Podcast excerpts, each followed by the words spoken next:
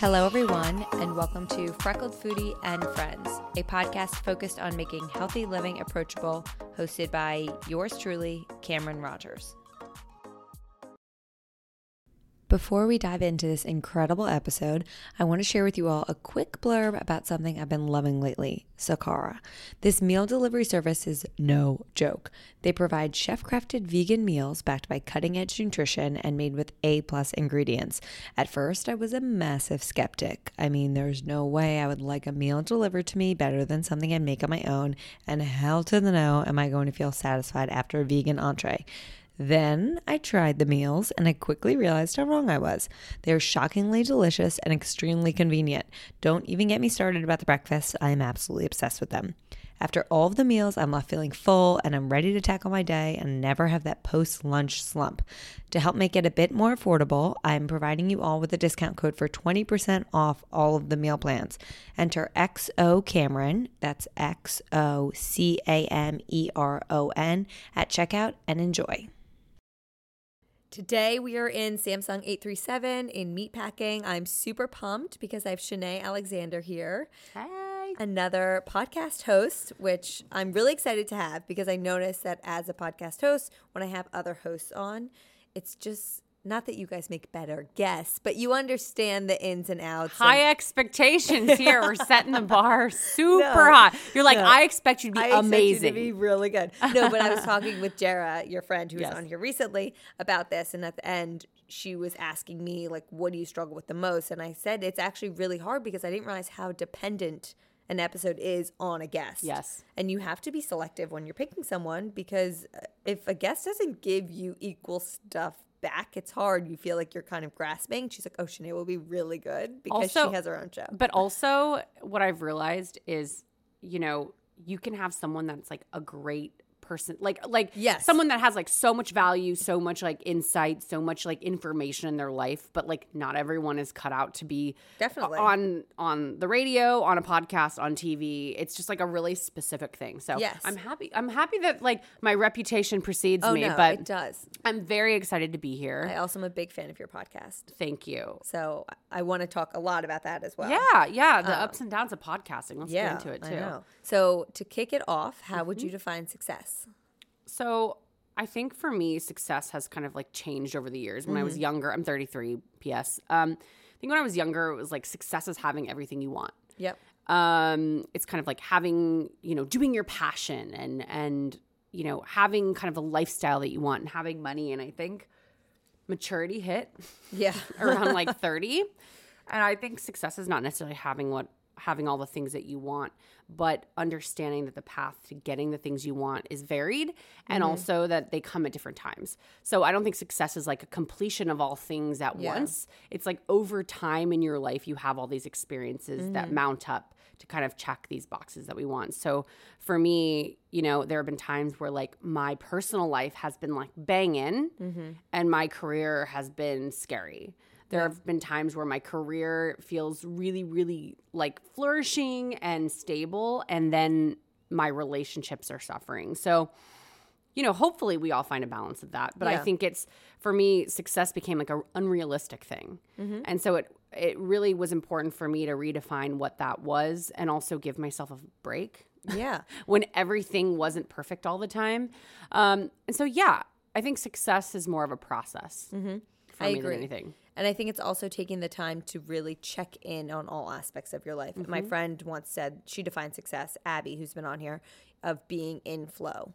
Mm-hmm. Just, you know, when things are kind of working in all aspects, not that like you're killing it at your job and you're the happiest you've ever been in your relationship all at once. That's kind of unreal expectations expectations, but everything's just kind of working. Yeah. And you feel the flow and the motion. And, And I think also in that, I think success is less about what you're doing and, and what you're encountering and the things that are happening, but how you feel about it. Yep. Like the like success for me has been being in a relationship that's been tough and me not having an exit strategy right away because that's Yeah. my usual norm. Working like through it. even though that might not look like success to you or to someone else, like that's a success for Mm-hmm. me. And and the same is in career. Like when Mm-hmm. things get scary, I'm an over planner. I'm like Virgo to the core. I'm a Virgo. You are? Yeah. Yeah, there you go. Oh, we're yeah. Mm-hmm. we're tough, but we're like amazing in a lot of different ways. But but planner to the core. And I've gotten, you know, kind of like the rug pulled out for me in my career before and and not going to a place of immediate fear. Yep. Uh, doing something brave rather than doing something safe. Like those things are success to me. Mm-hmm. Um, it's less about getting the dream job. It's about like, okay, what is the personal growth strategy that I implemented getting there? Yep. and also just being okay with also like being imperfect i think that's for my personality and maybe yours too of Mm-hmm. Like perfectionism isn't Total. success necessarily sometimes it's like dealing with our own crap do you Mm-hmm. curse on this podcast Oh hell yeah! okay I say fuck okay. every five seconds. okay okay i was like i was like i don't i never want to drop like Nope, dickwad but like want. we'll we'll do it at some point So I am. I don't know a ton about horoscopes, but everything I read about being a Virgo is it really checks off all of my things. So I'm definitely a type A. I, I would say I'm a recovering perfectionist Yes. because growing up my entire life I was a super perfectionist, and up until a year ago I was very much like. You know, I played sports my whole life. I went to work in sales and trading at JP Morgan. It all fed into my like I have to be the best. I have to work hard for everything I get. Right. And if I'm not the best, then I lost. Um, and it's so so so so changed over the past year but i would say like what you were saying of being an over planner i'm a total over planner um, and having the rug swept out from underneath you something that i recently has helped me redefine success is like i have days i suffered from a very bad concussion a year ago and i still get pretty bad migraines every once in a while. And for me what i found in a weird way of like, oh, this was a successful day was I remember recently I had a day that was planned from 7 a.m. until 8 p.m. Like Sounds meetings, right. really serious, like things that I definitely did not want to miss. It wasn't like, oh, grabbing lunch with a friend that I see every week. And I woke up with a migraine and was like, well, fuck, I have to cancel everything. And I called every single person and was like, I'm really sorry, but I have to put myself first and I have to cancel. Yeah. And I laid on the couch all day. And I remember that night I would have beat myself up a year ago if I had done canceled one of those things. But I told myself like that was a successful day. Yeah. Like that is what I needed and I did it. And I think it's an that's amazing success. thing to have like that sort of personal growth and be able to like look back and go okay like old me would have handled this in a completely different way Mm-hmm. Yeah. um have you ever do you how often do you on the podcast redefine success for yourself like has that changed since you started Not even with success for the podcast Yeah, so interesting question. I've had one person ask me back, like, how would you define it? Um, but that episode was very recent, and I actually recorded a solo episode where I talked about my journey of just like going from sales and trading to Right. quitting my job to doing this full time. And so I answered the three questions myself. So I would say my definition hasn't necessarily changed since I re- started recording, since it's only been a few months. But the success of the podcast, I would say in the beginning, I was very focused on like how many listens am I getting, um, like the statistical numbers of it all. Like what are my rate and reviews? Like how is it doing? And it was more just I was so excited that it was out there, and I w- was in awe of the amount of people that were listening and the Yeah. great feedback I was getting. Now I view it way more of like the feeling I feel when I leave the studio and I call my husband after every episode and I'm like, I am on such a fucking high because I love that I get to do this. yeah And I had a really kind of change in thought process um, two weeks ago, actually before I recorded, or last week before I recorded Jera's. I was coming home on a Sunday and I was at the beach, and my younger sister had all of her friends there, and they are a year out of college. So mm-hmm. they're in the depths of Sunday scaries of like, Yeah. this is the real world. I hate it. And I used to have that really badly. And even when I first quit my job and I was doing this full time, I still would have them on Sunday because I, I was doing meal prepping on Mondays, whatever. And I was so excited to get home on Sunday, to go to bed, to wake up on Monday because I got to record an episode with someone I really admired. And I was just like, I turned to my sister and I said, I'm really sorry for rubbing this in your face, but I'm fucking excited for Monday. And amazing that thing when you can kind of transform. yeah.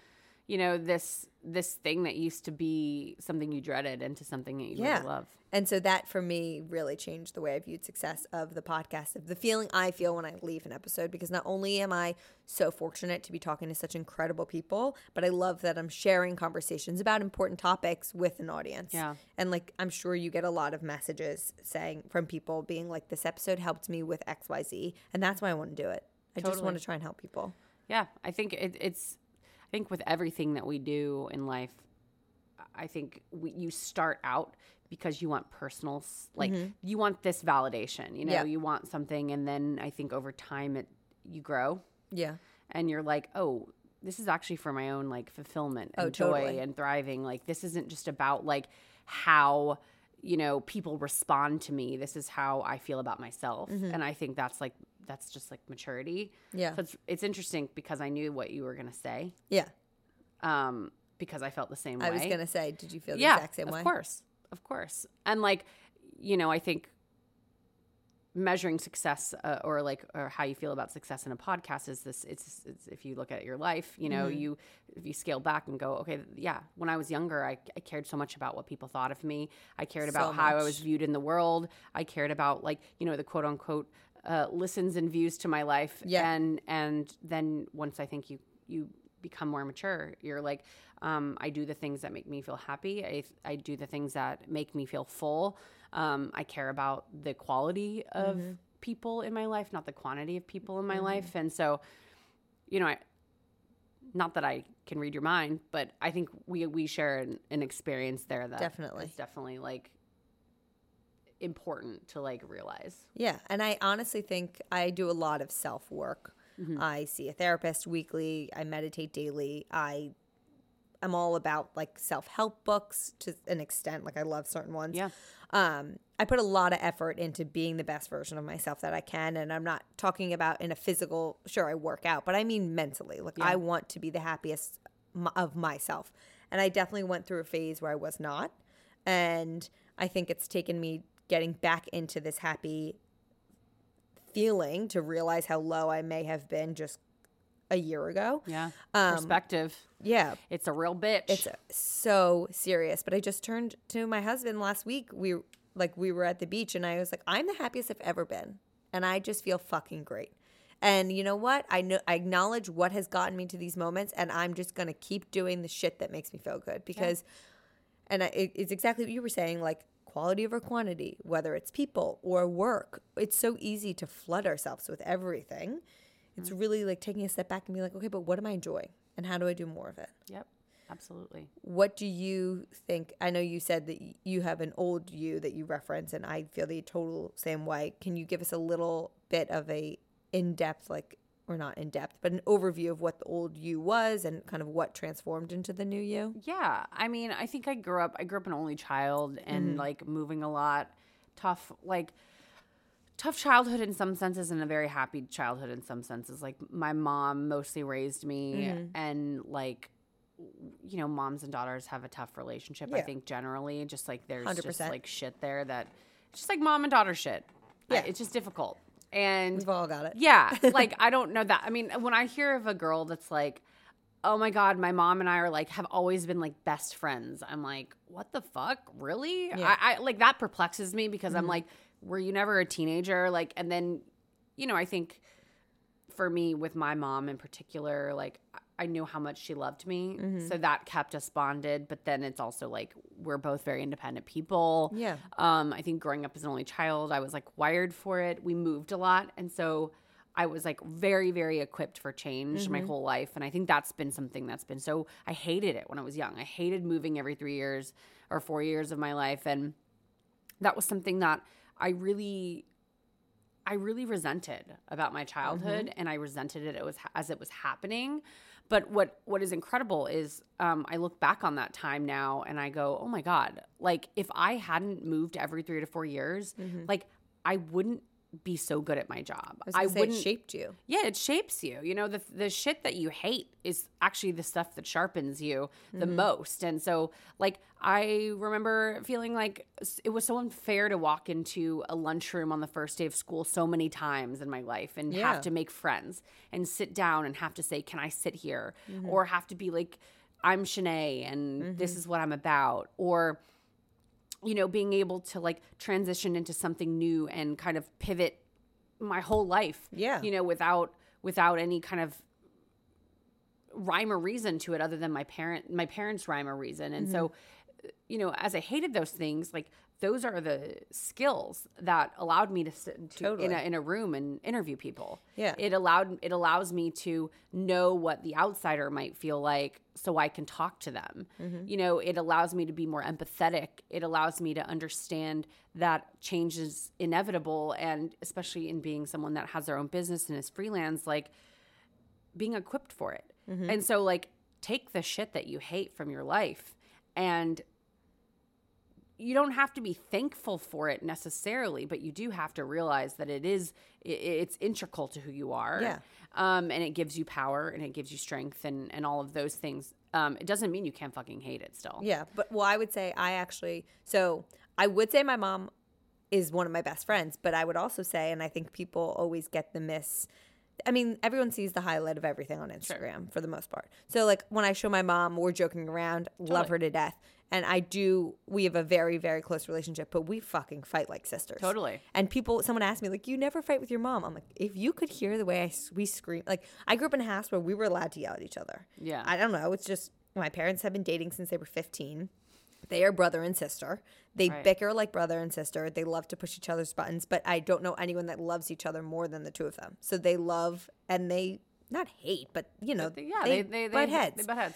And we grew up in a house where you know I was I was cursing at a young age. Like we we just we say all of our emotions how we feel them, and so I like will still say things to my mom where like the next day I'm like I cannot believe I said that. Like I feel like a huge bitch, and I'll call her and apologize and whatever. But you know, not every relationship, even if your best friend, like people still fight. There's no Totally. no and that is Yeah. that is a real relationship. Exactly. I mean, that that is part of it. And I think family is just like you know, you can't choose them. And Yeah. like the thing is it's like it's with closeness, it's just like with any real Mm-hmm. relationship, like all the relationships, like love relationships that I've ever had, romantic relationships, that if you never fight or you never butt up against each You're other, um, there's no depth. I mean, th- that means you're you have a lack of depth, and and not to say that like you know i've had more some relationships that are more argumentative or more Mm-hmm. conflict you know surrounded than others but like if you find yourself in a relationship where you're like we never have conflict and we never fight and Mm-hmm. we never like to me that that is more of a red flag than someone that's like yeah we argue Yeah. Well, because it's also a sense of challenging each other. Yeah. And there's a way to have the conversations. Joe, I, people ask me all the time, do you fight with Joe? I'm like, we don't necessarily fight because I say my opinion every 10 seconds. If he's doing something that's bothering me, I'm like, okay, can you have to stop that because it's really bothering me and you're close to like really triggering me to scream. So stop right now. Or it's like, you know, when you do XYZ, it makes me feel this way. Yeah. And so it's challenging each other. But I would also say back to you moving and how you took a part of your life that you hated and it's helped shape you. I'm someone I never moved. So I well, technically I guess I moved out of New York City when I was 3, but every memory I have is in one house in New Jersey. Mm. And I have a really hard time with change because of that. Yeah. I am a tradition focused human and I it change causes me a lot of anxiety because of the fear of the unknown. And we recently my parents had a beach house that we had for 15 years and they sold it and granted we were in moving within the same town a mile away but it was the first house i've had to say goodbye to and i acted as if my parents passed away. I walked around to every room. I was hugging the walls. I was hysterically crying. This is last year. Like i'm not a child. This was last year. And it's something that i really struggle with. Yeah. change in general and especially being you know my own boss and having my own company your throne change you don't All fucking know what the next day or the next month holds and it's something that's taken a lot of work for me personally to be comfortable with that It's so funny because then you know what's what's interesting in our uh, our dichotomy here is like you're probably really good with like hunkering down and like commitment and like Yes. like consistency. And that's like I mean I'm good with consistency with myself, but Yeah. like it it was always very hard for me in like like romantic relationships to like settle down a little bit. Like I did that idea for me was really complicated yeah um like the idea of like any time in my life that felt really stable, that there was no change, I was almost like, when's the other shoe gonna drop? I was just gonna say wait yeah, for those shoes. So, yeah, I, yeah. I'm I'm that person. So if it's Mm-hmm. not moving and changing and kind of feeling unsteady, I'm like, what's going on? Yeah. So we're both. It is interesting because it's total opposite Yeah. sides, but it's it shows that you just seek comfort in what you're used to. And to the commitment aspect, I married a man that I dated for 11 years. Yep. So there you go. It, yeah. To the and, and I like, you know, I get to relationships kicking and screaming. Yeah. But I think, but I think, you know, n- neither is better. No, you know, neither one is absolutely not. better. And I think that that's the beauty of being human is like we all have all these like different experiences that shape us and and mold us, and then we all get to a place where we're like, okay, we're just trying to find where those pieces mm-hmm. fit in, and then we're trying to compensate for the other ones. Yeah. you know, to be like whole, healthy humans. That, mm-hmm. but but I but I think it's also about forgiving yourself for the things that you're not like amazing at because you have to you, this is people really beat themselves up these days about like what they're not and the thing is it's like we all go through conditioning and there's so mm-hmm. much there's so much comparison in life right So now much. just with like i mean not only social media just like we just have so much more information about the world and how everyone is doing everything and we're also very focused on like quote unquote bettering ourselves. Yeah. Which can be great, but not if you're constantly on a mission to be better. Like, Right. sure, you want to be the best version of yourself, whatever, but sometimes you can just be like, oh, I'm actually, I- I'm good right now. Yeah, Like, and I'm it's also like, are you being better for yourself? Are you Exactly. improving on yourself? Are you being better as it relates to others? You Mm-hmm. know, and I think that's like so exhausting. So exhausting. Um, I found it very exhausting for a very long time, and and you know, when I get into those places, I don't get into those places very often, but when I do, you know, I have to like snap myself out of it, make a Mm-hmm. few changes in my life. Of like, I mean, even like you know, friends, not even like Yeah. Instagram or whatever, but just like friendships. Like Mm-hmm. you start to get in your head, like, well, their career is more stable, their Mm-hmm. relationship is better, their, oh, I wish I had that relationship with my family. Like, you know, you get in your own head Yeah. and it's kind of about stepping back and being like, okay, there are things that I'm sure they feel the same about me, but it does Mm-hmm. at the end of the day, it doesn't really matter. It's about just going, breathe in, breathe out. What is the shit I need to take care of? What is the shit that I can let go? Mm-hmm. Probably more focus on that. And like for me, I, I have to go, okay, maybe I'm not so good at like, you know, I, I guess I shouldn't really be waiting for the other shoe to drop. So I go to therapy. I talk about why the fuck I expect the other shoe to drop and Mm-hmm. like what I can do to manage that.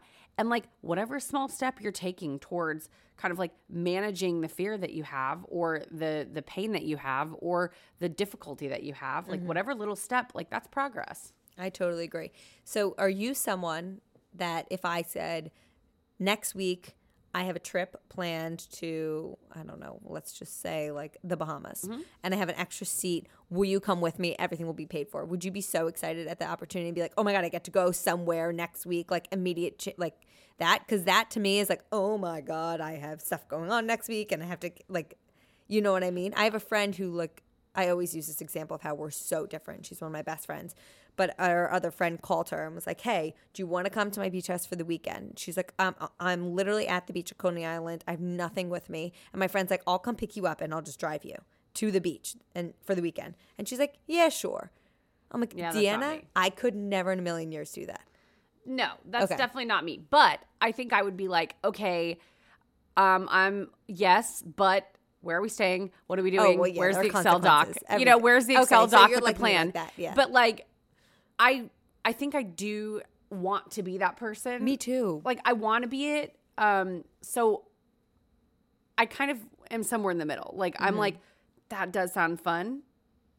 And like, yes, and I'm I love adventure and I love that stuff. Yeah. But but definitely like, oh God, like do I have the right sort of like skincare? Yeah. Like I, you know, like fuck. Like I need to go shopping. I need to like Yeah. have my things. And it's like so I think as I've gotten older, I've become a little better with that kind of because you also haven't been moving. A yeah. ton, so you and I've been in New York for 12 years now. So Yeah. it's the first time I've, I've felt like, okay, I'm in one place. I feel Mm-hmm. really good about it.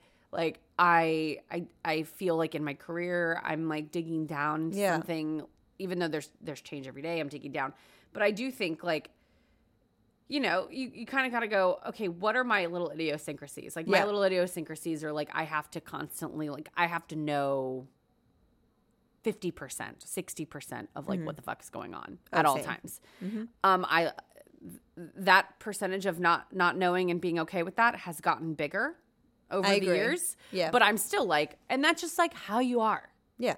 And then I also I said like I wish I was more like that. And my therapist was like, "Well, maybe she like cuz I bring that I brought that situation Yeah. up. It's like but we all wish maybe we're a little bit more like the other side and it's finding that balance. And Yeah. it goes back to just like being okay with what you're comfortable. I think the whole thing is seeking not seeking, but becoming more comfortable with the uncomfortable. Right. Because the uncom- the zone of uncomfortableness is how you actually like push through things Mm-hmm. and how you improve on things, whether it's relationships or fitness or whatever. Yep. You Absolutely. being a li- like pushing outside of your comfort zone a little bit and seeking comfort in that area. I always I went through like a pretty like significant like weight loss at one Yeah, time I in my want to life. talk about that.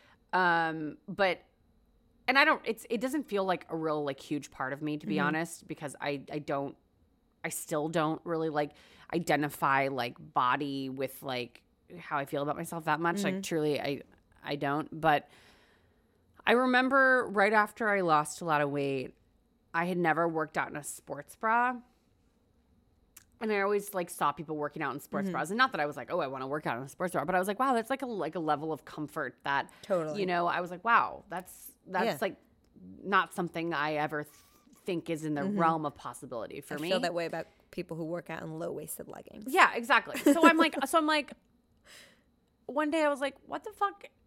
Like, who cares? Like, who cares? So it's like, Mm-hmm. Okay, you know what? You're gonna put a sports bra on, or you're gonna take your shirt off just while you're stretching.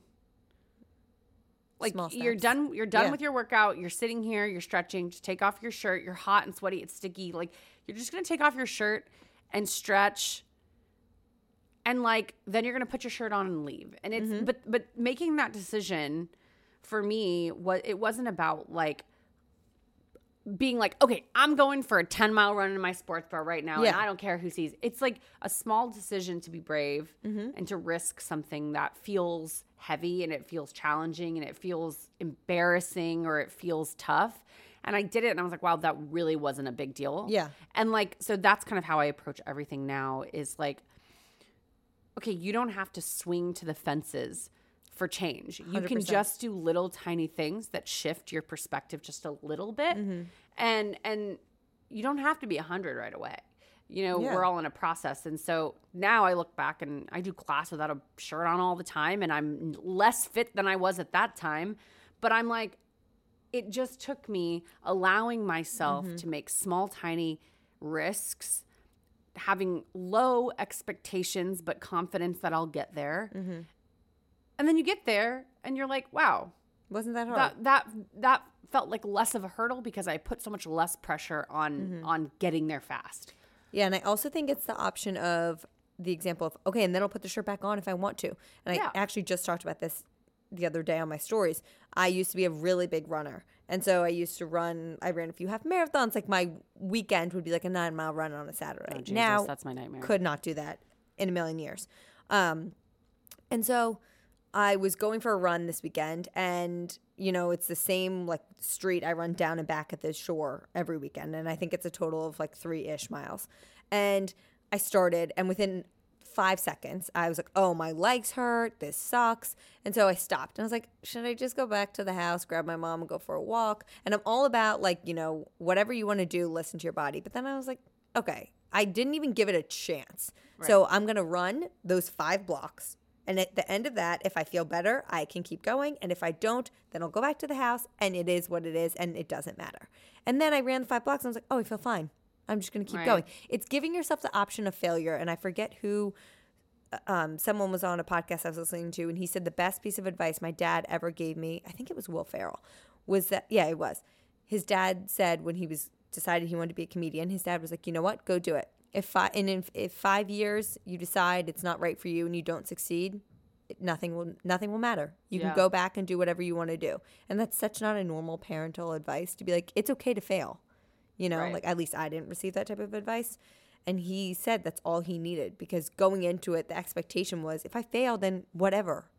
Like we're all so afraid of failure, but what's really the worst thing that could happen? Yeah. No, I definitely think that. I mean, I think in specific cases, like, you know, I feel at this point very privileged to have the option to fail and to have it, It not be privilege. Mm-hmm. for like survival, but but definitely, you know, if you're at a place that's comfortable and like you are risking just, you know, it's a personal risk rather Yeah. than like Your whole life. yeah like a life Yes. risk definitely um i think i think for me like also recounting every failure that i've ever been through whether it be like a lost job or or something didn't a relationship didn't work out or whatever you know if all of those things didn't happen i wouldn't have a lot of the things that bring Yep. me a lot of joy now. And i know that sounds very trite of like your failures bring you to your like mm-hmm. you know the point of success or or like into joy or whatever but it's so freaking true. It's so true. And like people are always like oh i failed. And people tell me this on instagram I'm, i failed or like something happened and i i, it, I don't feel like it's leading me to like where i'm supposed to be. And i'm mm-hmm. like you're not there yet. Yeah. Like like you have a very limited fucking view of your life. I'm mm-hmm. sorry. We all have a really shitty, shitty barometer for what our life's supposed to be. Totally. We all have really bad plans. Like we mm-hmm. all are terrible at predicting our own lives. And and the thing is is it doesn't matter if you do it or not. Life is going to happen to you. Like Yeah. unfortunately and fortunately. Mm-hmm. You know, like we can we can check every lock. We can, you know, touch every door handle. We can do all the things to make shit sure that we're safe. But like life has a way of being like this is this is not out of your control.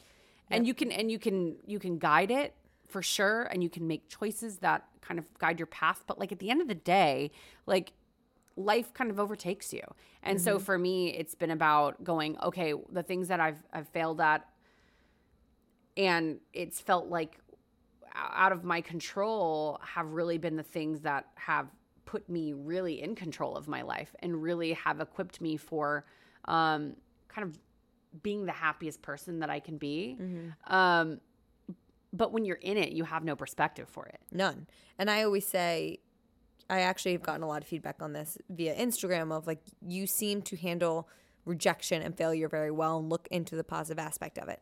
And my response is, if I fail at something or if I get rejected by something, then it just wasn't what I was supposed to be doing. Yeah. And I've accepted that. You know, yeah, sure, it fucking sucks. And in this industry, I get rejected all the goddamn time when I think about all of like the brands I reach out to or, you know, things I apply for or whatever.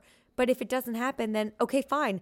That's not going to happen, but there's something that's meant to be or a better fit for me or just in general something I will enjoy more that's around the other corner. Mm-hmm. And I think I had such a you know, narrowed focus on life. And it was exactly what you were saying earlier, where I thought I had control of everything. I was a control freak. And I got hit by a car a year ago, a little over, I guess a year and a half ago, um, when I was crossing the street in Brooklyn and suffered from a very bad concussion. And that's what ended up, I was on disability from work. And that's what eventually made me quit my job and do this full time. Right. So, yes, it would be very easy for me to sit and be like, I had the crosswalk. I looked both ways. I was not on my phone. I did everything in my control, but the fucking car still came fast around a corner, hit me, and it is what it is. Right. But that's what led me to now be doing what I'm doing. Yeah. So it sucked. And I, you know, I weirdly wrote a thank you letter to the guy who hit me. I was like, you changed my life. And now I'm able, I'm pursuing my dreams because I had such a reality check. You're like, but fuck you about the migraines. Yeah, um, fuck you about the migraines and fuck you for all the insurance shit I had to go through. But it's really like I say. What I say is you can't control your life. All you can control is the way you react to things that happen to you. Yeah. And also, like, failure can be protection from the shit that wasn't for you. Totally. Like, that protected you from something that Mm-hmm. you weren't supposed to be doing. Yeah. Was there one big failure that you can think of? Yeah, I mean, I mean, there's so many. Oh my god. Um, I mean, I think the the biggest one for me was, um, I had a job of eight years. I was, I was happy there.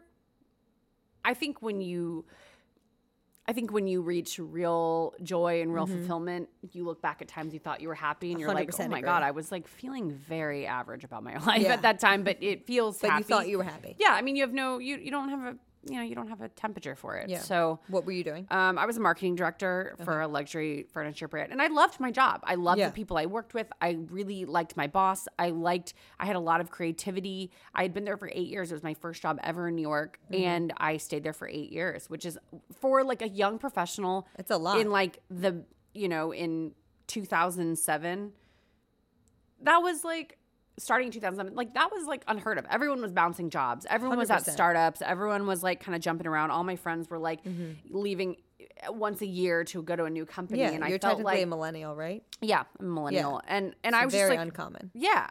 And so i was like wow this is like i feel weird that i like feel fine being here. And i really did and i really did enjoy and found fulfillment in my work. The thing was is um, that got very comfortable and very safe Mm-hmm. um, i was making not n- not as much money as i wanted to but i was like well but you know i could go and make more money somewhere else but maybe it won't be as Yeah. Mm-hmm. fun or i won't have as much freedom or I, the hours won't be as good or you know maybe i'll be miserable Yeah. like better to stay with what i know now and um, my boss of eight years pulled me aside and was like you're not supposed to be here anymore you're you're supposed to be an entrepreneur um, he's like i can't pay you what you're worth and like you need to go out on your own and start your own Wow. company Were you doing stuff on the side that he like? No. Oh, he just okay. but I mean, I had been really integral in running our business Mm-hmm. and like kind of almost was entrepreneurial within our business. And he was like, You're supposed to go out and do other things. And he said, I'll pay you for two months, go start a company. And I I remember being like at this restaurant on Park Avenue, just like crying my eyes out. And he was crying his eyes out. And we were just like, I was like, what the fuck just happened? And he's like, Your last day's in two days.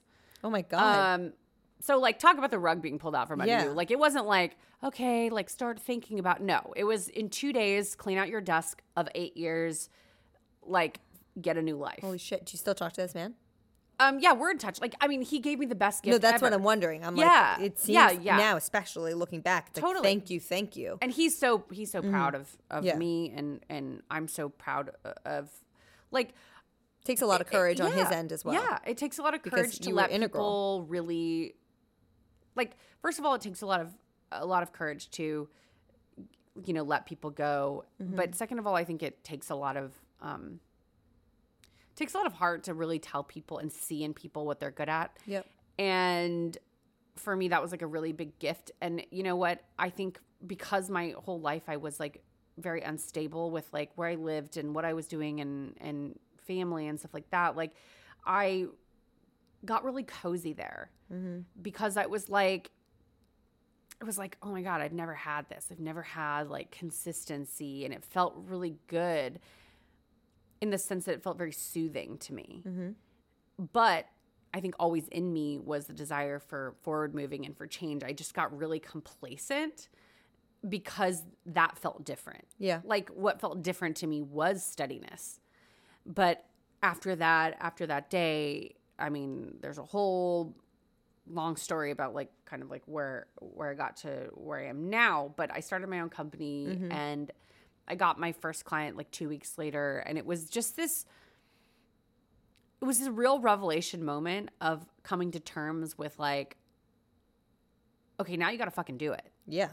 and I, i'd always wanted to do it but i mm-hmm. was almost too afraid because of, of what i had felt felt good but also it felt like i'm like well don't don't give up something that's been gifted to you like you have a good job you have security you have Yeah. you know all these things it's like if you you know if you give it up that you're being ungrateful Mm-hmm. like agree. you know I- I and and, and really thoughts. and in in reality you're not being ungrateful you're you're you're taking ownership over your life and your path and like the thing is it's like i always tell people um, i am no longer of the mindset that you have your job has to be something you love i think your job has to be something that you do and it doesn't it's not toxic to you it doesn't bring you down but i think we are so focused on like that our work has to be what we're passionate Mm-hmm. about. I think you have to be passionate about things in your life, whether that's your relationships or your side hustle or your art or Mm-hmm. whatever you want to do. Maybe it is your work. I'm not saying it's bad if you are passionate about your work, Mm-hmm. but I think we've been sold this thing of like, you must your work must be your passion. It must be the thing you live for. Yeah. And I just don't think that's an the case. unreachable goal. Yeah, and I think like for some people, sure, I happen to have a job that is Mm-hmm. I'm passionate about. I'm I'm so thankful that like this like what I'm doing every Yeah. day is what feeds me. But if you go to work, people listening here, like if you go to work and a job, maybe you, you know, I, I don't know, what what doesn't feel like maybe you're like a marketing director or whatever, and you don't feel like, man, I feel so fulfilled by this. Mm-hmm. Like I don't think that means like, oh, I need to quit my Quit. job and go No. like run away and Mm-hmm. and like do yarn sculptures or whatever fucking floats your boat. But like going, okay, but what uh, am I passionate about? And how can I do more time? And it might be on the side, but Totally. finding, just finding something you're passionate about. yeah, I and it, what if if it's yarn sculptures? Like do that shit on Saturdays, like whatever you need to do. And and I don't think also like our passions have to be monetized. Like I think I think that's a, a culture that we're in right now of like make your passion your Yeah. hustle, and, it's you like should all be your own boss. Yeah, and, it's like you know what? There's a lot of fucking people that should not be entrepreneurs. Yes. there are a lot of people that should not be the boss. We need people that want to be part of companies that shift culture. We need some people, people, that need work. the structure. Yeah. also it's a privilege to just be like, you should all go quit your job and follow your passion and do what you want. Like there's so many things that got me and maybe you feel the same way to be able to do this. So Yeah. like I can't sit back and tell everyone to oh find your passion and make it your work. Hey, like a lot of times you don't want your passion to be your work. And yeah, and also that's a fucking privileged thing to say. Like, Exactly. there's a lot of people that are like, I need to fucking I pay my cell phone bill so I can like Yes. stay in touch with the the small amount of family I have, or Yeah. I need to put food on the table for my five kids. And what are you telling them? Like your job because you're not passionate about going to work reception at a company that you know somehow your life is less. Mm-hmm. Like fuck that. Like maybe their agree. passion is their kids. Maybe your passion is your hobby. Maybe your passion is running outside at night after you work an 8-hour job of a job that doesn't really fulfill you. Like we have to like stop putting people in the box this like fantasy box of what it looks like to be successful or what it Mm-hmm. looks like to be live a fulfilled life. I think like that is so common right now. It's so common on Instagram. I hear it all the So time. Like, live your passion. If you don't like your job, if you're not passionate about your work, like go find something you are. And it's like, No. first of all, check your privilege. Second of all, like that is not everyone's story and it doesn't have to be. And it would be very boring if we were. Mm-hmm. Yeah. And so for me, like at that time, I go back and think to that job and I say, man, that wasn't my passion, but it made me find a lot of things I was passionate about. Mm-hmm. It really helped me like sharpen myself as a person. And now I do get to do stuff I'm I'm passionate about for work. And that's great. Maybe someday like my work again will not be the thing that drives me. Yeah. But I'm so I'm so thankful for that what felt like failure, what felt like the bottom dropping out uh, you know, that many years ago. I guess that was in 2015. And so what was the company that you were starting? So I started an event planning, planning? company. Um, but but on the side, funny enough, I had gone on a kind of a, an interview for a job uh, doing social media like two weeks before I got fired. Oh, okay. And it was mostly because I was like, I haven't been on an interview in eight years. Yeah. I should probably just go to try to like see what's out there. And it was for a social media job. So I actually started an Instagram account for the interview because I had no experience in social media. Got it. So I was like, I have 300 followers on this Yeah. thing. And it was a, in fitness as it related to social media. And so I started a fitness based social media account. And what's funny is as I was pursuing my event planning company, the Instagram account started to grow. And that's like at one point I was doing both. And it was both were kind of flourishing. And I really had to make a decision of, um, I'm going to do social media full time, but also I want to build this out beyond social media. I want to kind of build a personal brand here. But you know, I, I look back to that time and being like, I remember just like walking on the street at like 11 at night, just like crying my eyes out and like walking by a florist. And I remember there was a sign in the, in the window that said like part-time help needed. And I mm-hmm.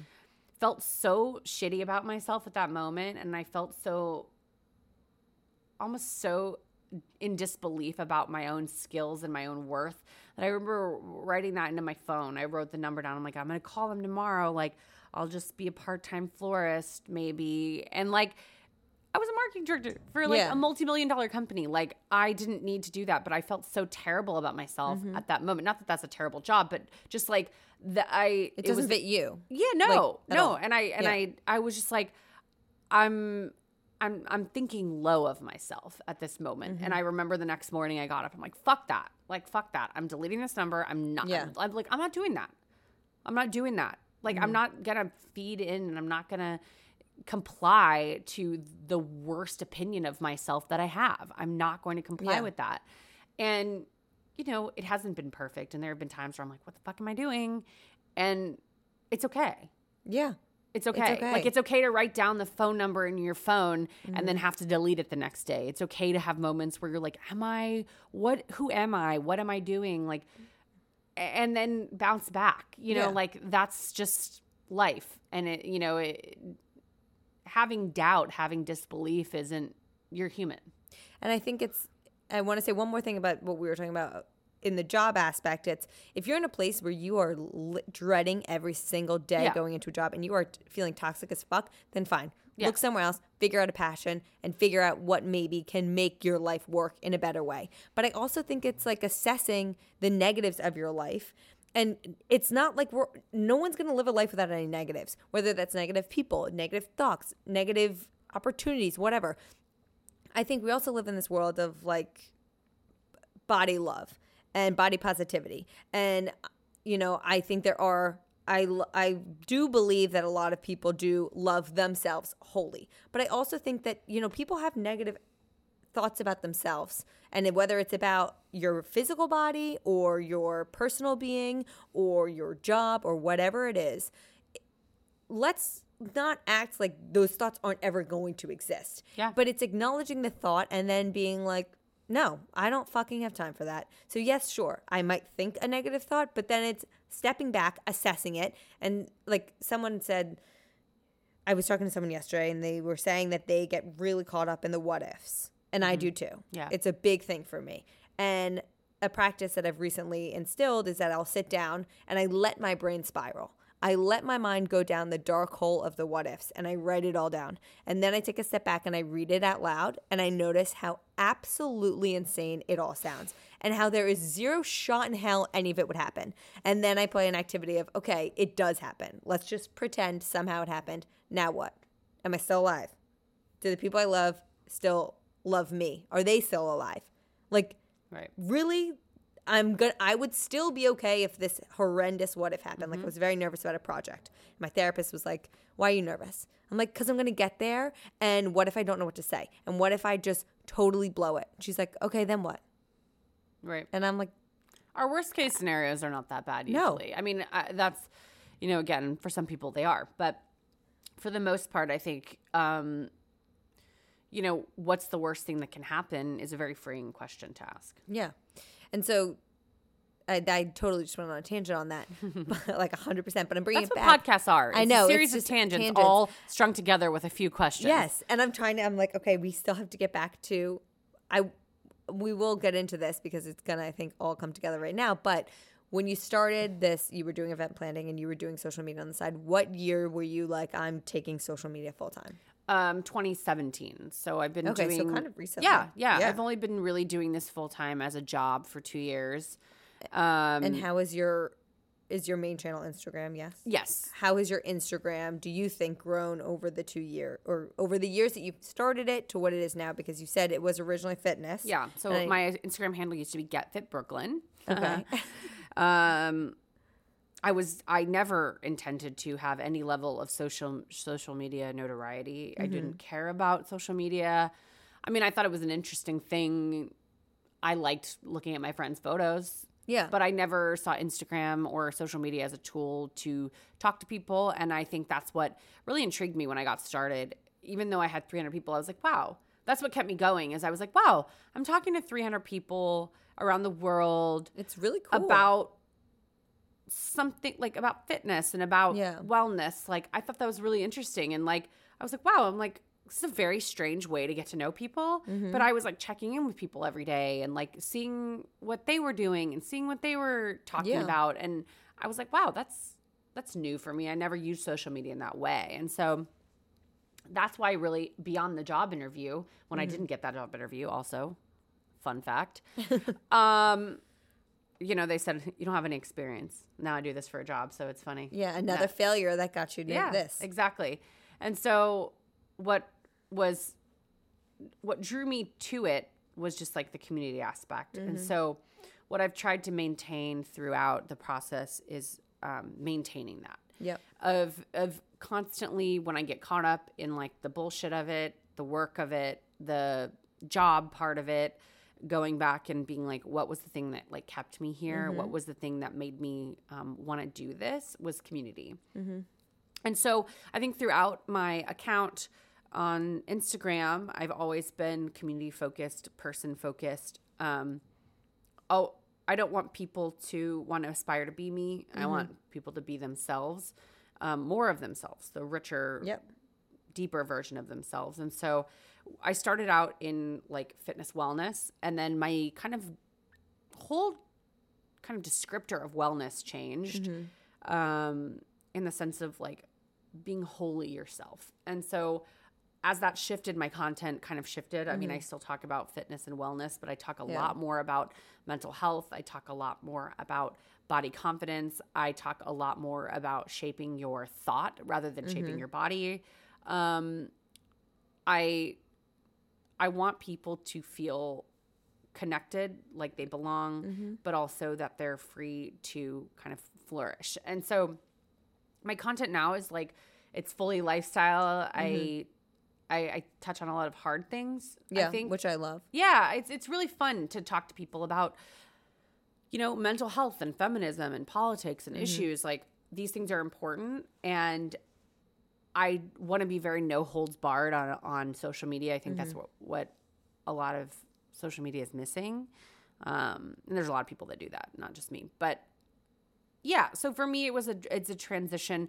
I think the work aspect of it has transitioned in like finding a balance of like I don't want to be a billboard for Yeah. things. Um, I also don't want to just be like, hey, you to have a happy life, you need to buy all this shit. Yeah. Um, I don't work with brands or products that I don't believe in, that I haven't tried, that I wouldn't recommend to a friend. Spend your own money on. exactly. Yep. Um, so that's that's kind of like how I've you know kind of drawn a Yeah. line between work and content that's Meaningful. yeah. And I want even I want even sponsored content to be meaningful on 100%. some level and add value. And so every day it's kind of like how do I build community? How do I add value to people's lives? Mm-hmm. And how do I keep myself healthy and happy in the process of that? Mm-hmm. Which I think is a struggle too of just being like Totally. turning your brain off, turning your phone off, not needing to broadcast every single thing, creating boundaries for yourself. For me, it's been um, pretty, actually, pretty easy to create m- boundaries because I, I, I don't, I don't truly get a lot of kind of like value out of um, entertaining people. I, I want Yeah. to talk to people and I want to talk with people, but um, like I've never been the like da, da, da, look at me like Yeah. that's never been me. I really liked that dance. yeah, you what you guys are really missing is the dance Jazz that I just did. Yeah, I just did jazz. I was in show choir. Don't hate on that. But yeah, I I I think you know I've stayed sane in the process because mm. of the boundaries that we've created. And Do what, you feel like do you feel like you struggle with the boundaries, Boundaries? of like what to share and what not to share or like have you have you dealt with that with like work and your relationship and So mine is an interesting journey, and I was actually going to say I would love your opinion on certain things that we can talk about after. But I basically started my account while I was at JP Morgan in sales and trading, doing this. Honestly, I started drunk one night, and it was for this for the sole purpose of I followed a lot of food accounts. I loved food. I loved the New York City restaurant scene, and I thought maybe I'll start an account. If I get a few hundred followers, maybe I'll get to eat free meals at my favorite restaurants. That was literally why I started it. Didn't tell anyone about it because I was embarrassed of like, oh, another food account, which is so stupid. Um, and then I was also cooking a lot of food. I was bombarding my friends and family with text messages of food I was cooking. They were like, "Stop fucking They're like, sending "Please me put photos." this somewhere else. Yeah, literally stop blowing up my phone. So I decided I would just put it on this account, and if they wanted to, then they could look. Eventually, I started telling people about it. It was all food. You never saw one photo of me. You never heard my voice.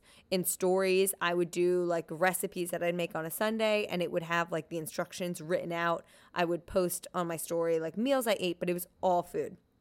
mainly because I was working at such a demanding and serious job. I wanted to keep my two lives separate.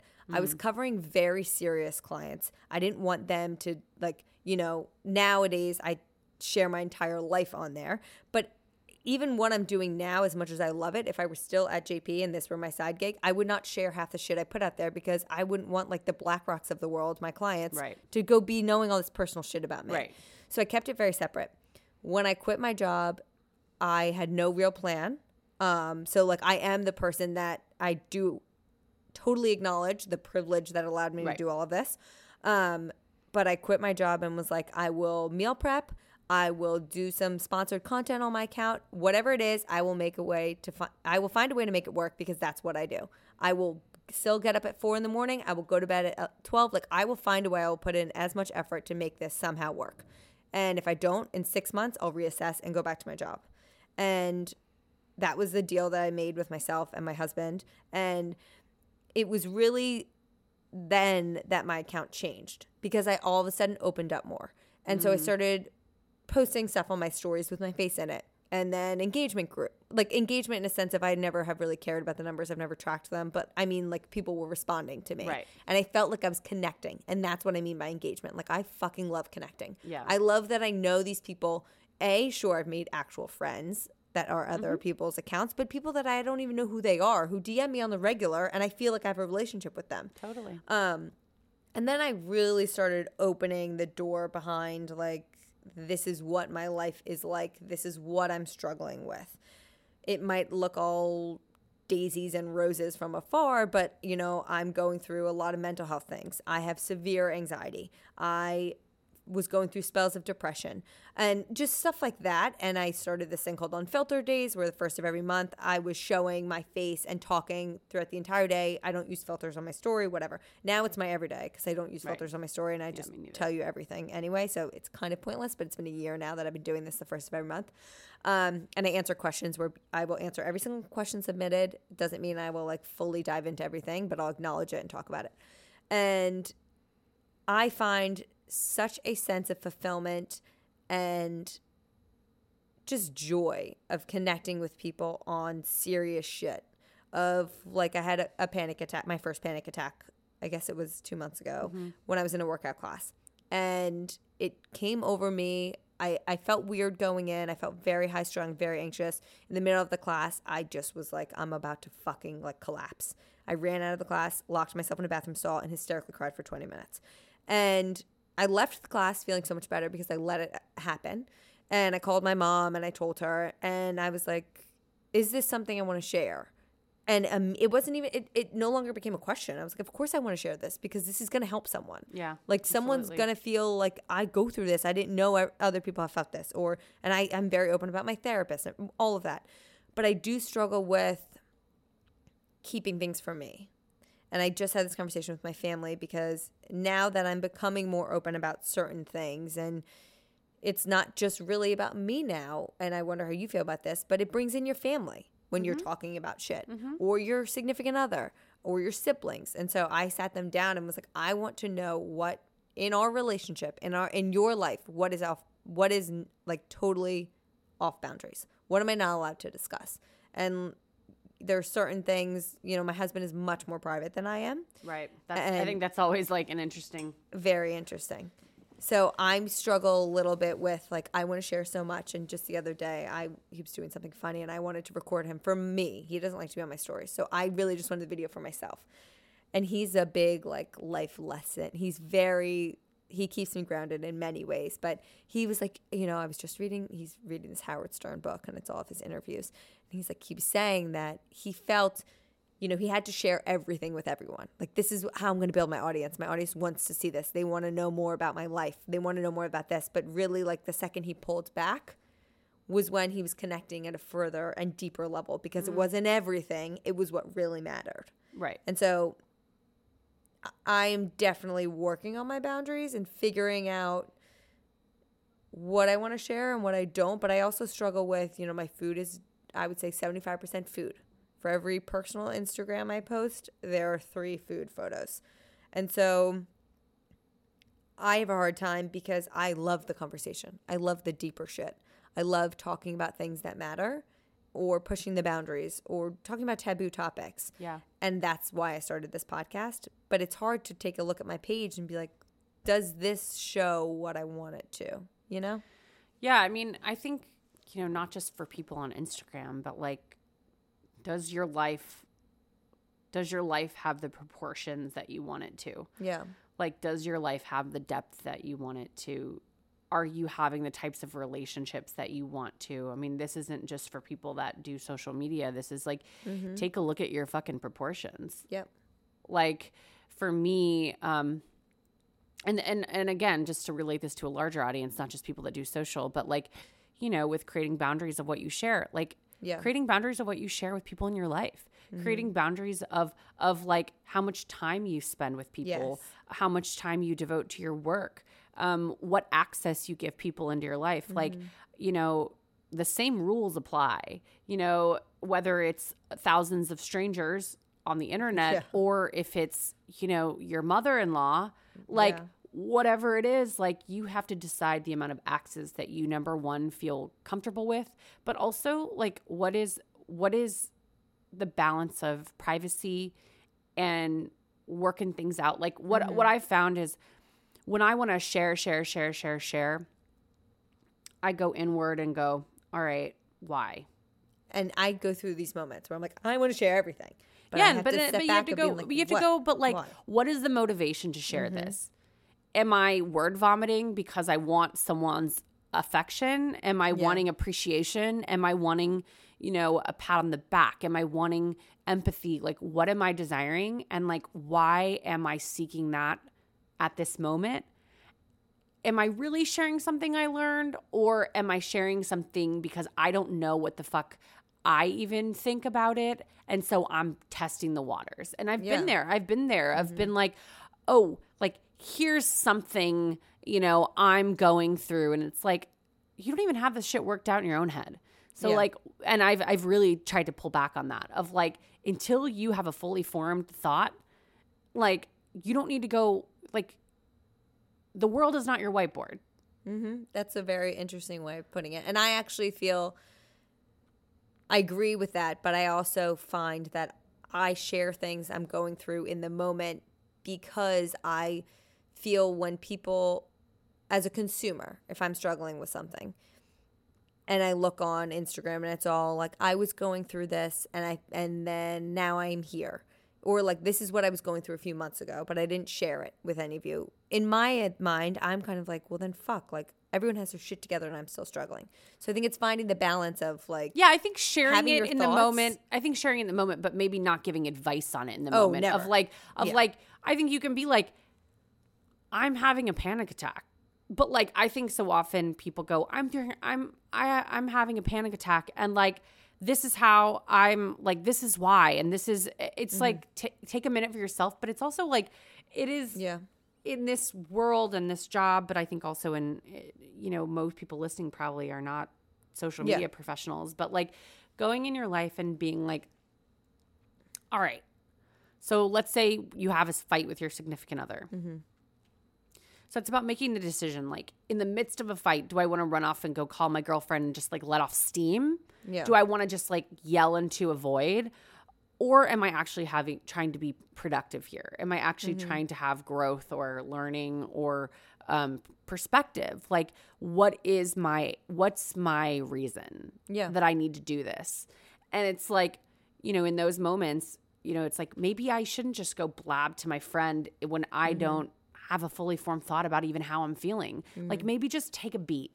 It doesn't have to be a long time. You don't have to be fully settled before you go to someone or or or talk about it. But just taking a second and being like, what is my motivation in sharing? Mm-hmm. Step 2 is does this person have the authority in my life to give me critique? Mm-hmm. Like I think people all the time complain on Instagram that people hate on them and like I read this tweet one time that really I don't know where it came from. I don't know if some, maybe someone famous said it. It was someone non-famous on Twitter saying this, but she said the best piece of advice I ever got was um, don't don't let critique sink in from people you wouldn't take advice from. And like you wouldn't ask for advice. Yeah. People you wouldn't ask for advice. So, you know, I think when you when we open ourselves up to just sharing widely mm-hmm. rather than sharing with precision, mm-hmm. we sometimes are open ourselves up to opinions that are not based in truth and aren't maybe things that we need. We open ourselves up to a lot of noise. So I think it's about not about not sharing a panic attack right when it's happening. Like I think that's fine. I've done Mm-hmm. Yeah. that myself of like, man, I'm going through a breakup and it's really fucking Yeah. hard and like I'm in the depths of it. But it's also about sa- saying, okay, but the details of it, like the Yeah. the history of it, like what do I want to keep sacred for my five closest people Mm-hmm. in my life? What do I want to keep sacred for myself? Like, Exactly. that's the other thing. Like keeping things for yourself. Yeah. Is something that's really fucking enjoyable sometimes. and it's and I, you know even I find this like I found this in the start of my relationship. The relationship I'm in now is the first one I've kind of like widely shared on social media, and I mean when I say widely shared, it's like You've mentioned his name. yeah, he's been in Yeah. photos, like whatever. But it's definitely not like centered around Mm-hmm. my relationship. But at, when I decided to finally share more of my Mm-hmm. that part of I always shared all of my personal life, but never dating. Mm-hmm. I just wanted to keep it separate. I didn't want people involved, and also it affected people that were outside of me. Yeah. like you said, it affects family. You know, it's just like 100%. there's there's another person's privacy involved. Yeah. But when, you know, I was finally dating someone that was like, I don't care, share anything you want. And I was like, okay, well, I feel like this is, you know, it's good to be open. It's good to be fully open. It's good to be mm-hmm. fully transparent.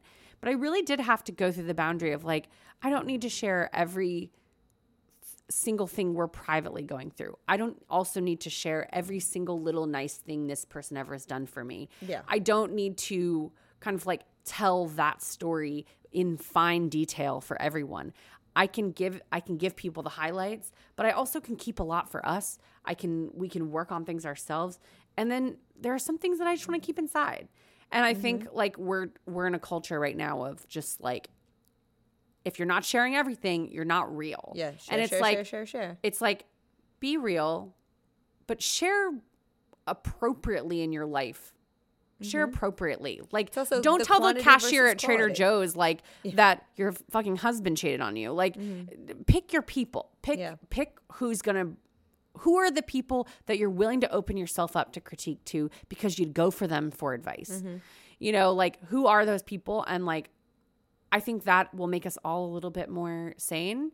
Um, it will also lower the expectation of how we perform, whether that's online or in our lives. Mm-hmm. It will give us more clear reflections of who we actually are from the people that matter. Yeah. Um, it's like the right sort of feedback. It's the right sort of help. I feel like I'm learning so much because this is something I've been like considering and it's definitely something I want to implement. And it's exactly what we were talking about earlier. It's quality versus quantity. You want to share specifically and you want to share with a purpose. Yes. And just because you did bring up bringing your boyfriend into the world of your Instagram, there was one post that I really enjoyed from you that I wanted to touch base on is when I guess it was right after you announced, I don't know if you announced on a story or on a post that you had a boyfriend. Um, but it was a photo of you and you were like, and I'm, I'm obviously don't know the verbiage verbatim, but it was something of the sorts of, you know, I've began and successfully ran two companies on my own. I've done all of this stuff, but I've never received more positive "I'm so proud of you" or "way to go" or whatever than when I acknowledge when I said I had a boyfriend. Like, Yeah. what the fuck is that about? Yeah. It was crazy. I mean, and the, the funny thing is, is people on Instagram have no idea that I've had like full relationships Yeah, while having my true. Mm-hmm. account. And like, you know, I kept them private because it was just like I was dating people either that wanted more privacy Mm-hmm. or just like that I just wasn't feeling sure about the relationship. mm-hmm. You know, I just wasn't prepared to share in that way. But, but I, you know, it wasn't about me necessarily, but I think we as women often are celebrated for a very few things. Mm-hmm. You know, like, and so many people chimed into that and was like, yeah, I graduated grad school, you know, it was like the hugest accomplishment of my life and people were silent. But when I had a baby, it was like the biggest deal in the world. It's me quitting my job and getting married. Exactly. Never in my life have I gotten so much in like engagement, both from people, like in the sense of response, but also like if I look at my numbers, then anything. eh, Like my wedding is so much higher than any work I have put my hard work and so much effort into. Oh yeah. was the piece that had my wedding video. I mean, here's the thing. And and some people like if you if you're feeling out there like, ah, you know, like fuck you because you like people want to be happy for you. Like let Yeah, people be happy for you. Like it's not about that. No. It's about a more equitable way of celebrating our mm. accomplishments as women. It is not about that you can't be excited for me that I have a boyfriend or a dog. Yeah. but also it's about saying but how are how am i celebrating the people around me and their accomplishments that are outside of the mm-hmm. traditional constructs that women have been placed in? Like may, it's not about not saying congratulations on your new relationship. It's about saying that's great and congratulations on getting that big promotion Yeah. congratulations on starting therapy congratulations Mm-hmm. on x y and z that are not surrounded by external forces because the thing is is like we get congr- congratulated on things that are happenstance like falling in love having a kid Mm-hmm. like these things are not promised to everyone and Yeah. they're not what makes us valid as women or people like they're great things they are to be celebrated but there's a lot of other shit other that shit is like exerted through effort and through our own Yeah. m- mental power and our own decision making and our own hard work that also should be celebrated. And so it it is not about celebrating less. It's about celebrating more. It's not Mm-hmm. about not being excited for someone getting married. It's about being also excited for what they're doing in their own life, I their own agree. growth. And so for me like it was just so polarizing to Mm-hmm. feel that. And uh, and I it's kind of like congratul like congratulations seems so strange to me. It's like congratulations you happen to go to a bar on a Friday night on a Tinder date. Like congratulations. It's like okay, well, no like yeah, like I guess it took effort to like you know, Put on makeup. Put on some get an outfit eyeliner. on.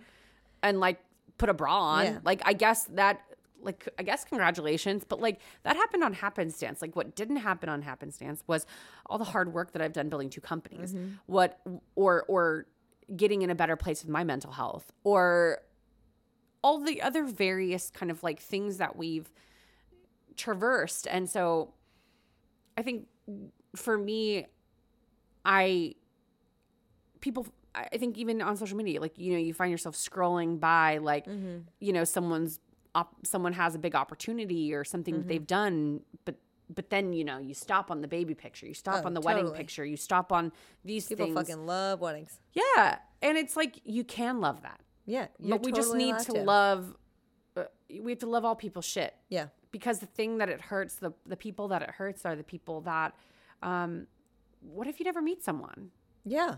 What if you can't Or have a what kid if you don't want to get married? yeah, there's tons of that. I mean, I, I, I, for so many years, I was like, I don't know if I want to get married. I don't have kids. I don't know where I stand on the whole thing now. Mm-hmm. Yeah. I, it's still something I contemplate and go back and forth on. But like, you know, I just think we've we've been kind of hold down just into like one little box of like, here are the This things is how your that, life works. Here are the things, the boxes that you should check off that equal Yeah. you being a successful woman. And I just, I'm not saying that those check boxes don't matter. I'm saying let's make the box bigger. Yeah. And also, like, I don't think anyone's congratulating on a guy on a new girlfriend. No. And I think weddings are one thing, and I get the whole like I, I it's honestly so funny thinking about it. I would never say congratulations to someone that got a new boyfriend because Yeah. it's like oh that's I would say that's exciting. Tell me Yeah, more or something like that. But Awesome. congratulations, I get for the wedding aspect. That's a massive, massive. You are agreeing to hopefully spend the rest of your life together. I get that, but it's it's also like th- my friend doesn't really think she wants to get married or have children and when she tells people that they're like oh you'll change your mind or Oh, like yeah. no no no and she's like why do i have to change my mind? Like, Yeah. i'm okay. Like i'm actively deciding that i don't want that. I'm good with that. Why do you now need to get good with that? Yeah. like it's none of your fucking business. But uh, like It's crazy how much we have been conditioned to um, moderate a hundred people's lives and our own lives, but but also just like, um, yeah, being like, yeah, no, no, no, no, no, no, no, no, like that. You possibly, you, you can't possibly have a different idea. yeah and so yeah i totally agree it's it's it's a really it's a really interesting thing after you listen to this like you'll be more conscious of it it's funny because i'm more conscious of even how i speak to people about their relationships or you know things or you know whenever you have those girlfriends that you get together and all you do is like tell me about your your boyfriend Mm-hmm. Yeah, like you just you just guys. everything is surrounding everything surrounds like your work or your significant Mm-hmm. other and i would just really challenge uh, all of you listening but also just i challenge myself to ask more interesting questions of my friends Mm-hmm. ask like what are you really excited about right now and let them fucking answer it Yeah. not be like, oh my God, how are you and Joe or whoever the fuck Mm-hmm. Yeah. Mm-hmm. your boyfriend is, or like, how's work? Like, be more interesting. Ask better questions of your friends. Ask better questions of people in your life. Like, what are you super excited about? If they say it's Joe, I'm so excited about Joe. talk about Great. Joe. Great. But like, we have to open up the things that we are interested in about Mm-hmm. each other. And we need to stop putting ourselves into these tiny little boxes that we have, we didn't even create them. We didn't create them. No. And I think you also become so much more aware of something when you go through it. When I got engaged, I was so offended by how many people, when they first saw me, would grab my hand. Let me see. And Yeah. it was like, oh, uh, you want to see this piece of jewelry that, A, you probably care because you want to see how big it is, how much it compares to like what you have on your hand or like what you see on Instagram. But you don't want to say, wow, you just agreed to spend the rest of your life with a man that you love. That's really exciting. Like the engagement aspect to me just became such a fucking like thing that it drove me insane. People would come up, they wouldn't even say, I'm so happy for you. They would just say, let me see your hand. So I actively will never ask a person to look at their ring. And I said that to my friend the other day, and she was like, I almost feel like I'd be offended if you didn't ask to see my ring. Like, mm. what? No. No.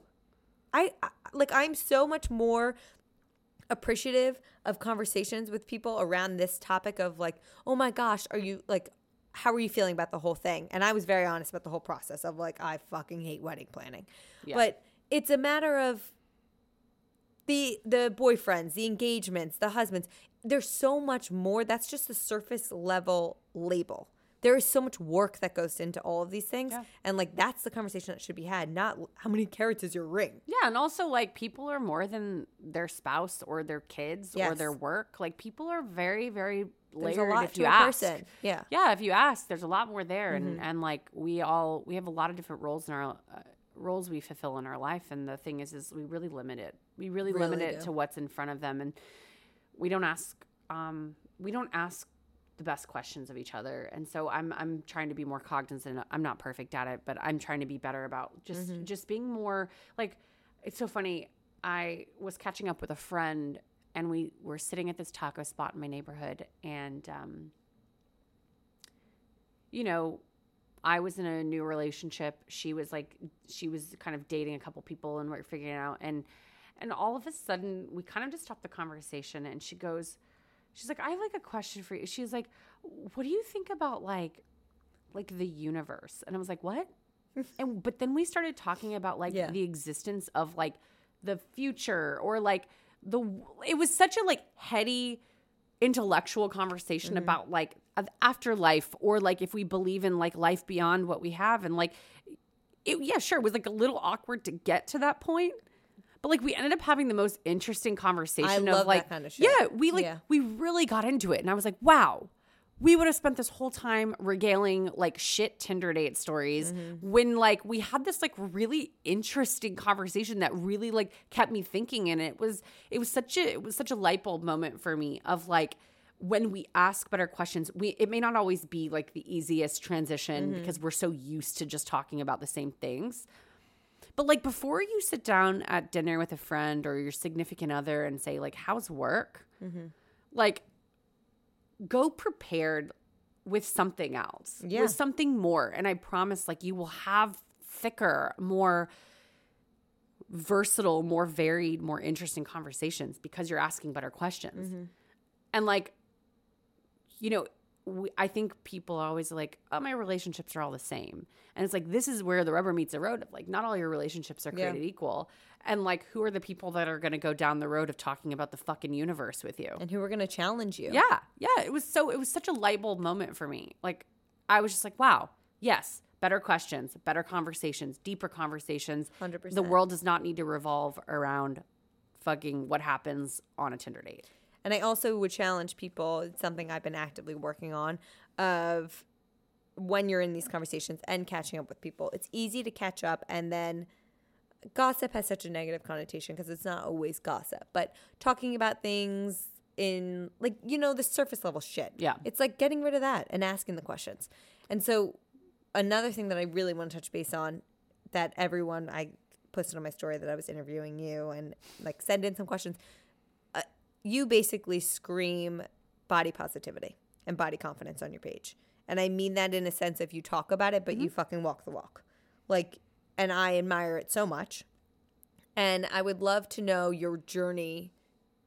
Were you always like this? Um, did it take a while to get there? Obviously, you said the sports bra story and kind of like giving yourself, pushing yourself outside of your comfort and being like, nah, just take off your shirt and like see what happens. And oh, I'm actually okay. Yeah. Uh, yeah. I mean, growing up, I think like I was a mixed kid, so I always looked different than most people. Um, and then into college, I like gained a lot of weight. In high school, in the end of high school, early college, I gained a lot of weight, and even throughout like until I moved to New York. And the funny thing is, is like I was as confident. I, I was more confident at 225 pounds than I was at my thinnest. I definitely went through a little bit of a mind fuck because mm-hmm. I, I was like, oh, I I'm gonna transition my life, and I didn't transition my body because I felt bad about it. Mm-hmm. I think that's actually what saved me. I transitioned my body because I wanted a challenge, and I was just like, oh, uh, can I do this? It was Yeah. more about like discipline and like learning mm-hmm. than it was about like I don't like this. I want to fix this. Exactly. Yeah. So I think I actually, I think the reason why I was able to transform my body so easily was because it wasn't about ha- a hatred of my body. And so I, the learning I took away from that is if you want to change, you have to start with, you know, an, a deep acceptance of what's there, and you can move from there. Uh, you could, if you start with, you know, the love of it, you can change. If you start from the hatred of it, it will always feel hard. It will always feel really difficult. And so for me, I was always confident in how I looked as like a kid, as a bigger person, and I think the the the real shit of it was that when I started kind of losing weight and being really focused on fitness and being like really kind of controlling with like what I ate and I never mm-hmm. I, I don't think I ever got into like disordered eating territory, but I was certainly like meticulous. Yeah, thinking about it a lot. Yeah, I didn't eat a yeah. fucking carb for four years. So it's like, Yeah. You know, I really did get into it, and I and I really liked the learning aspect, and I liked seeing progress and things like that. But, but I became a really obsessed with like, if I walked into a party and people weren't like, "Wow, you look great," That's I would I be like. I would be like, wait, like, do I not look great? Do I look the same? Like, Mm. I I got way more in my own head Mm-hmm. when I was at my thinnest than when I was at my heaviest. Mm-hmm. And I was like, whoa, whoa, whoa, whoa, whoa. First of all, I never disliked my body.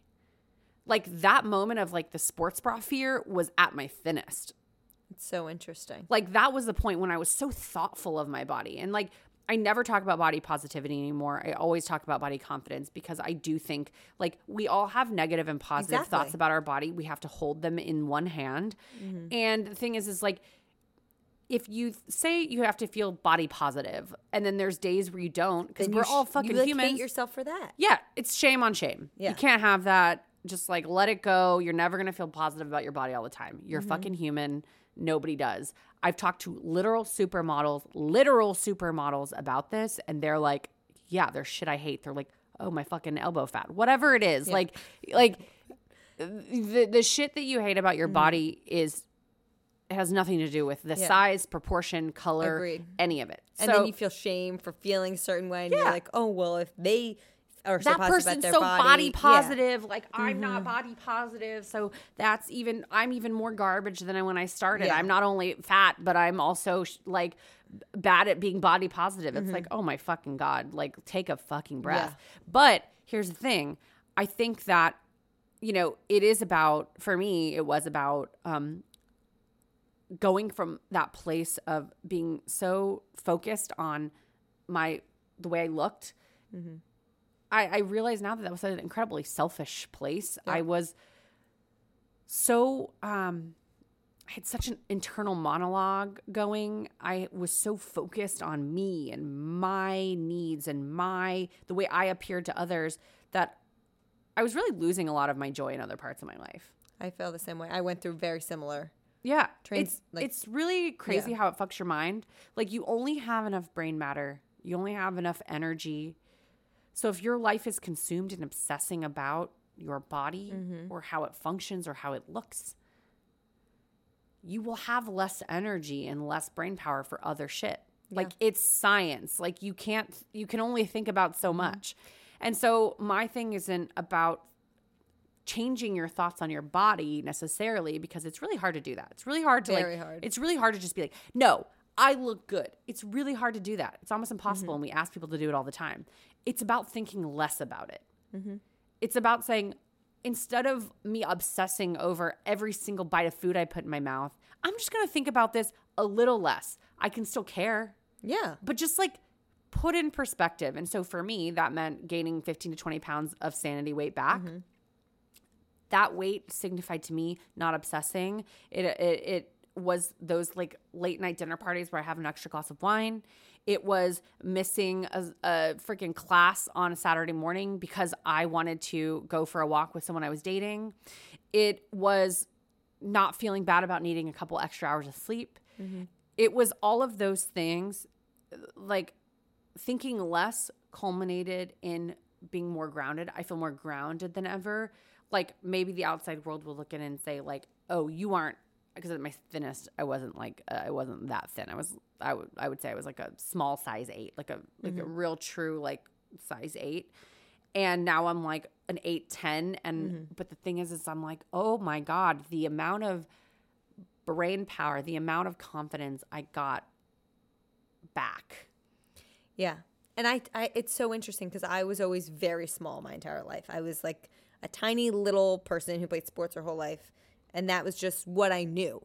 And so then senior year of college, I we had a month between lacrosse ending and graduating, and I probably put on 15 pounds. And then it was like I didn't know that, but and that that wasn't healthy. That wasn't like weight that I felt good about. That was just like so many beers, as many beers as I could pack in in one night Right. for 25 nights straight. Right. So the memories that were being made around those pounds, I don't even remember. Yeah. So I ended up getting back into the size that I had been like throughout my life. And then it went a little further. And I became very obsessed. I'm a instant gratification and numbers focused person. And so I never weighed myself in my life. I've never personally owned a scale, but it became the numbers around running. So mm. it was, oh, I ran seven miles yesterday. Well, I have to run eight today. It's just such an easy thing to grasp and measure and compare. And so that's where my obsessive became. And it was the same where I don't think I was ever in disordered eating, but I definitely fucking cared about everything that went into my body. And it was like, well, no, I'm not, I don't have disordered eating because I, I still eat ice cream every once in a while. But it was more like I was so fearful of foods. So much angst went into what I was eating, where I was eating, what was in it. And it took up so much fucking brain space when I look back on it that I didn't give enough of myself to others in my life because I was so fucking concerned about myself. Yeah. I was way too concerned about myself to ask anyone else how they were doing. And or it's like the people like I found myself like at a dinner one time and someone walked in with a Tupperware food to a Yeah. dinner party. And you know, like I get it. Like people need to do whatever they want to do and I'm not shaming anyone for having a plan or Mm-hmm. Yeah. Mm-hmm. needing to stick to a certain diet and I get it. Like I get that, but I was like, man, that seems so That's tough fucking mindset. That's so fucking joyless. Like and I would be that person. yeah, like would it have was, been that person. It was it was really like I, that was a moment where I was like, "Ooh." Like I I may not have shown up to the dinner party, but I would have maybe said I didn't want to go. Yeah. And so I think recently is like honestly, when I say recently, I mean over the past six months, but really this month, I have let myself like I pulled out all my summer clothes when I, I store them in Ziploc bags under my bag. I pulled them all out and I went to try on a few things and I was like, well, none of this fits. Right.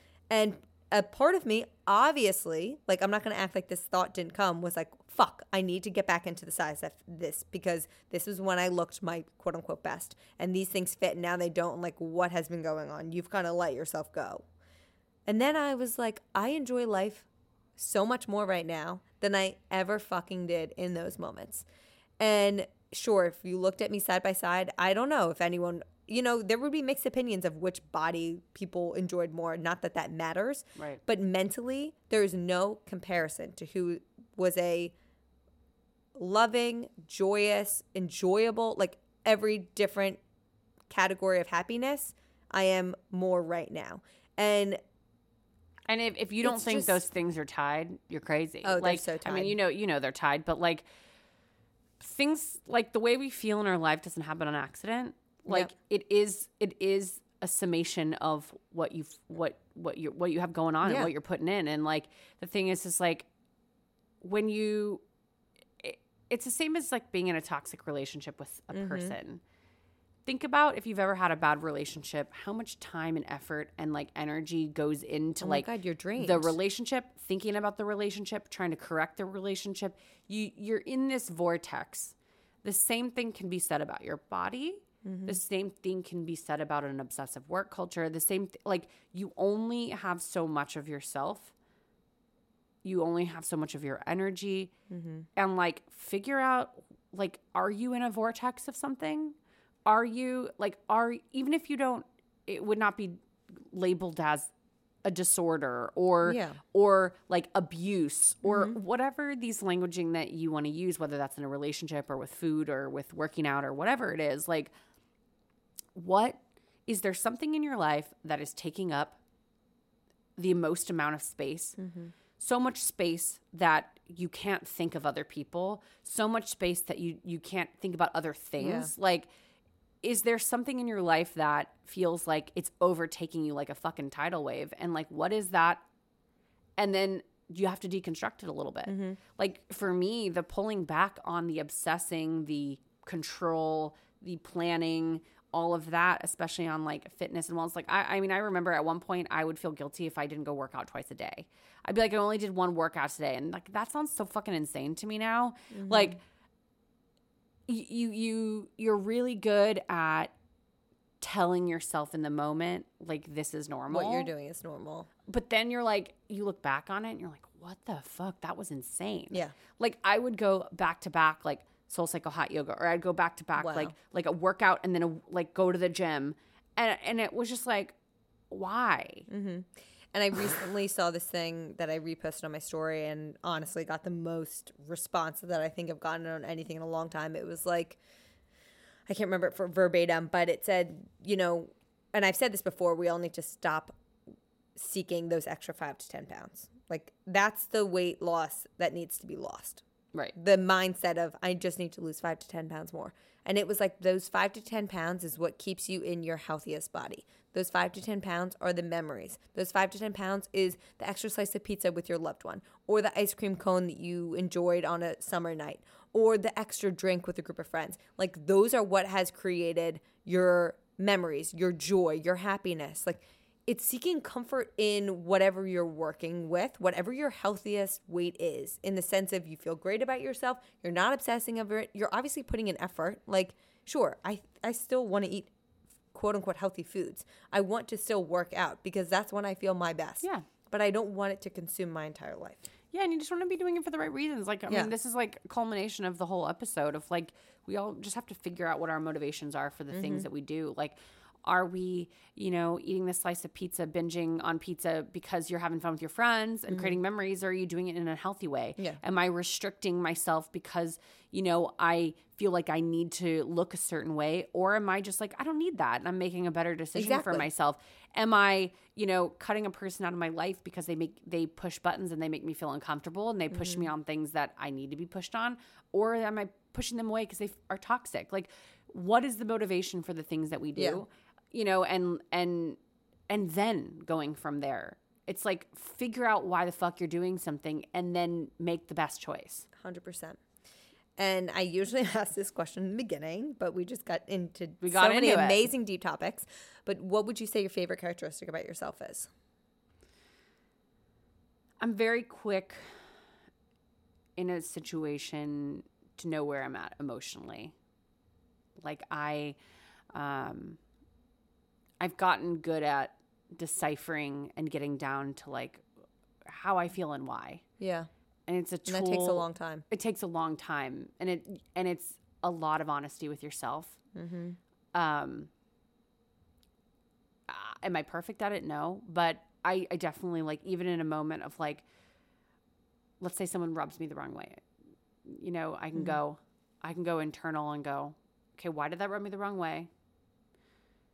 Is it is it valid to be upset? Like I can kind of suss out the situation pretty quickly, Mm-hmm. and that's like really helpful. Um, I have to say it is very frustrating because not everyone's there, Yeah. and so it can be frustrating to others.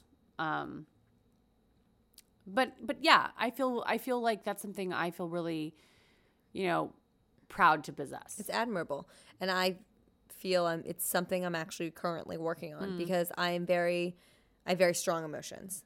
My dad will he says I feel what I feel and I feel them hard. Yeah. So I fucking love hard and I hate hard, and obviously there's a bound there there's a middle ground to find in that. And I recently was talking shit on someone that I wouldn't like to be doing, but I did it, and I took a step back and I was like, this pisses me off. And I'm so affected by this because I'm jealous of XYZ. Or like this person rubs me the wrong way because they make me feel less than. And I don't like that feeling. Yeah. And then it's diving into, well, why do I feel less than? And why does it matter if they're doing this and I'm not? Like, and it circles all back to like it, has nothing it to do with nothing that person. to do with that person. But it is hard when you're working through this and other people are not because I said this to my mom once and she was like, You have to acknowledge that you're putting a lot of work into yourself and not everyone else is. And that doesn't mean that they're wrong. Yeah. Like, obviously, in an amazing world, we'd all be putting in this much work and we'd all be becoming a better person. But you have to let other people move in different wavelengths and at different paces. We're all on our own fucking process. Yeah.